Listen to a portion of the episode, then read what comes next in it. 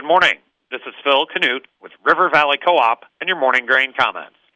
Corn and soybean futures were sharply higher overnight. September corn finished the overnight session up 24 cents, settling at 552 and three quarters. August soybeans were up 19 and a half cents, settling at 1511 and a half. In the outside markets, as of 7:40 a.m., the U.S. dollar index is up 277 points, trading at 100.218. August crude oil is up 48 cents, trading at $76.23 a barrel.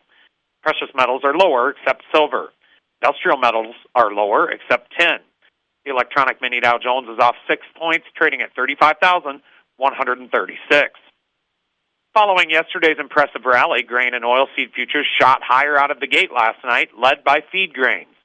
Although a drier extended forecast for the Corn Belt may be playing into the recent behavior of futures somewhat, the rally yesterday and overnight is mostly attributable to escalating conflict between Russia and Ukraine and the expiration of the important Black Sea export agreement on Monday. It is highly unlikely that a compromise can be made in order to reinstate the Black Sea export agreement that was critical for the global grain supply chain following the ramp up in military conflict between Russia and Ukraine in the last 48 hours since the agreement expired. First, Ukraine bombed a section of an important Russian bridge that connects the Crimean Peninsula to mainland Russia. Retaliation. The Russians have launched airstrikes on the key Ukrainian port cities of Odessa, Chornomorsk, destroying critical infrastructure. Along with the destruction of infrastructure, Ukraine's agriculture minister has reported that over 2.3 million bushels of grain was destroyed at the port of Chornomorsk alone. Yesterday's corn charts featured a bullish key reversal. A bullish key reversal occurs when the low and the high of the day exceed those of the previous trading session and the close is higher than the previous two closes.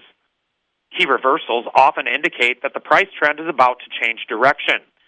Market analysis conducted by Iowa State University found that key reversals are 70 to 80% reliable at indicating short term price trends.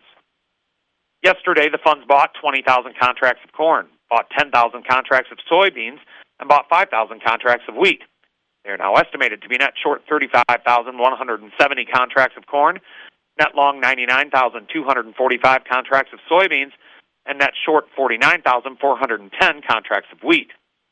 From a chart perspective, September corn faces initial resistance at the three-week high charted overnight, 555 and a half, followed by the psychological $6 mark, and then 624 and three quarters, seven and a half month high charted on June 21st. Initial support lies at 525 and three quarters, the overnight low, followed by the psychological $5 level, and then yesterday's low, 495 and a quarter.